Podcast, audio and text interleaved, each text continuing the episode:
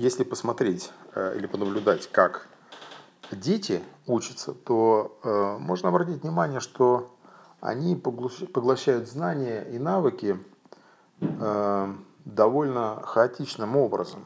Да, то есть, потому что они просто живут с родителями, они погружаются в какие-то ситуации, и, ну, по крайней мере, там, до начальной школы, как правило, да, или, так сказать, до того, как они соприкасаются с какими-то э, специфическими занятиями, они не получают э, знания системно. Да? То есть, что получается? Что у ребенка в сознании, у него э, каждое знание представляется каким-то таким понятийным кластером, да, вот какие-то ассоциации, и постепенно его сознание вот этими э, кластерами заполняется. Каждый кластер – это просто совокупность каких-то ассоциаций, связанных с теми так сказать, моментами жизни, которые он проживал.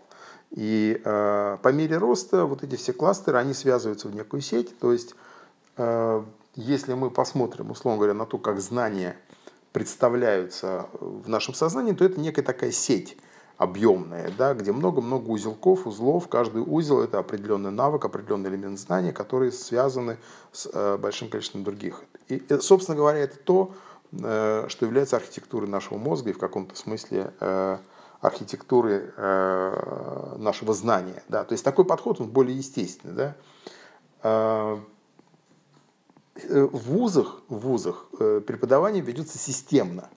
То есть, когда знание заранее кто-то разделил на определенные категории, да, фундаментальное, нефундаментальное, прикладное, выстроил определенную последовательность и так далее. Возникает вопрос, настолько, насколько такой подход – является более эффективным с точки зрения обучения человека какому-то навыку. Да? И вот здесь есть очень интересный момент, что ведь э, то, как знание у нас формируется, в какую систему, на самом деле определяется не теми, кто знание потребляет, не студентами, а те, теми, кто это знание дает, то есть преподавателями. Можно сказать так, что э, преподавателю легче объяснять людям в некой системной форме потому что всегда есть некие причинно-следственные связи, которые установились в голове преподавателя, да, и таким образом происходит изложение материала. Но э, в действительности в жизни такой последовательности часто не бывает, да, потому что, допустим, э, если вы вспомните, как вы приходили, скажем, на какую-то работу, либо сталкивались с каким-то проектом, то э, перед вами стояла какая-то задача, и вы многого не знали, вылезли в интернет, начинали читать какие-то книжки, причем у вас было очень мало времени, да, то есть у вас не было возможности прочитать 10 книжек для того, чтобы выполнить какую-то простейшую задачу. Вы пытались идти прямой дорогой. Это означает, что скорее вы действовали методом перебора. То есть очень прагматично. Да? Вы выхватывали только те фрагменты знания, которые вам позволяли немедленно сделать какой-то шаг. То есть э, такой подход, он в принципе формирует в вас в вашем сознании похожую вот такую карту-сеть знаний, которые в процессе практики э, приводят к тому, что у вас возникают навыки. И э, тоже здесь есть очень интересный момент. С одной стороны, вроде бы такой очень хаотичный подход, да, вот. И э, если мы посмотрим со стороны системного преподавания, да, где все вот последовательно изложено, вроде он кажется более рациональным. Но если э, посмотреть и, так сказать, посмотреть какой-то опыт, и в первую очередь, если к собственному опыту вы обратитесь, да, то выясняется очень интересная вещь, что когда вы э, идете последовательно, то есть вы идете в тех коридорах и ограничениях, которые вам фактически навязали преподаватель неким подходом, то вы потребляете ровно то, что, э, так сказать, вам как бы дают. Да? То есть вы очень мало подчас выходите за пределы этого коридора. Да, вы воспринимаете какой-то объем, причем у вас в голове выстраивается какая-то система. Не ваша система, эта система никак не связана с реальностью. Это просто система, которая была удобна преподавателю, либо тому, кто этого преподавателя учил. Да? И с другой стороны, когда вы сами спонтанно учитесь, да, таким вроде бы хаотическим образом, то та система знаний, которая складывается в вашей голове, она на самом деле более релевантна практическим задачам. Это один момент положительный. Второй момент заключается в том, что в более долгосрочной перспективе выясняется, что вы способны большее количество творческих задач решать особенно. Почему? Потому что изначально вы тренировали свои мозги не на следование в коридоре, а на поиск и связывание различного рода контекстов. Да? То есть вот такой подход, он э, при обучении может быть казаться не очень оптимальным, даже более трудным, но в долгосрочной перспективе он дает совершенно другие результаты, особенно если мы хотим человека научить не какому-то простейшему навыку, а э, воспитать определенную способность решать какие-то сложные задачи. Да? И, э, соответственно, это ближе к жизни, потому что особенно, когда мы сталкиваемся со сложной задачей, да, который характеризуется неопределенностью. То есть мы не знаем подходов к решению задачи, решения нет, и нам приходится исследовать, нам приходится идти ошибок, методом пробы ошибок. Э, и именно такой подход приводит к каким-то совершенно подчас выдающимся результатам, особенно в области инноваций. Да? И именно вот этот подход, он как бы э, составляет существенную часть проектного образования.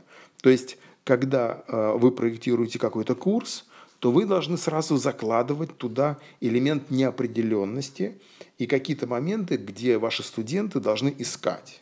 То есть вот это очень важный, существенный момент э, э, в том, что когда в обычном курсе да, предполагается, что вы должны студенту заранее дать весь релевантный контент для того, чтобы ему легче было двигаться. Но на самом деле это грубая ошибка. Почему? Потому что когда вы даете возможность студенту самому находить самому делать выводы, самому устанавливать связи, да, то вы ему даете возможность формировать картину, отличную от вашей. Это принципиально. Понимаете? То есть вы ему не пытаетесь, так сказать, импринтингом засунуть в голову ваш какой-то слепок, а вы ему пытаетесь развить его собственную картину. Она может отличаться от вас. Это замечательно. Могут возникать дискуссии, кстати, которые вас будут обоих э, вдохновлять.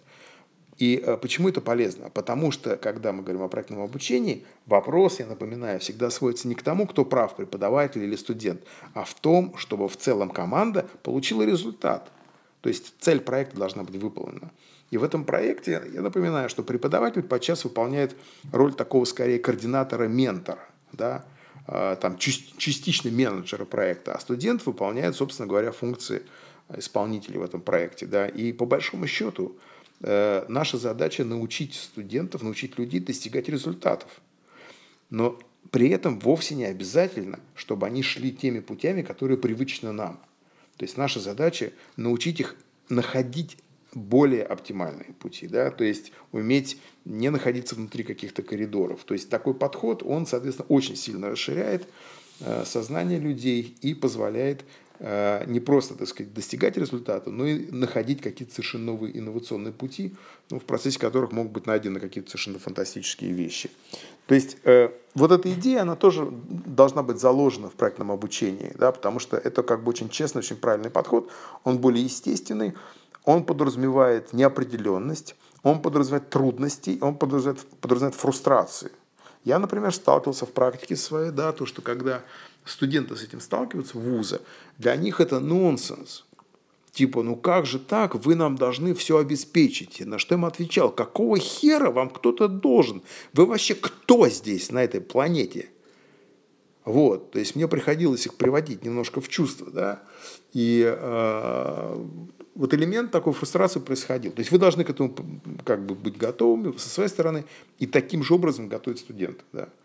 Поэтому вот одна из составляющих проектного обучения, когда есть неопределенность, когда есть трудности, и иногда может быть вероятность того, что проект может быть неуспешен. То есть, когда человек сталкивается с тем, что он э, зафейлил, да, то есть как бы получил какой-то провал, это тоже хороший опыт. Потому что тогда вы учите человека вставать после провала. Да? Потому что именно задача заключается не в том, чтобы он шел по какому-то заранее определенному коридору, а чтобы научился ходить там, где коридоров вообще никаких нет. В конечном итоге ваша задача научить его прокладывать какие-то коридоры, где вообще ничего нет. Тогда будет очень круто, и тогда э, человек сможет конкурировать с роботами.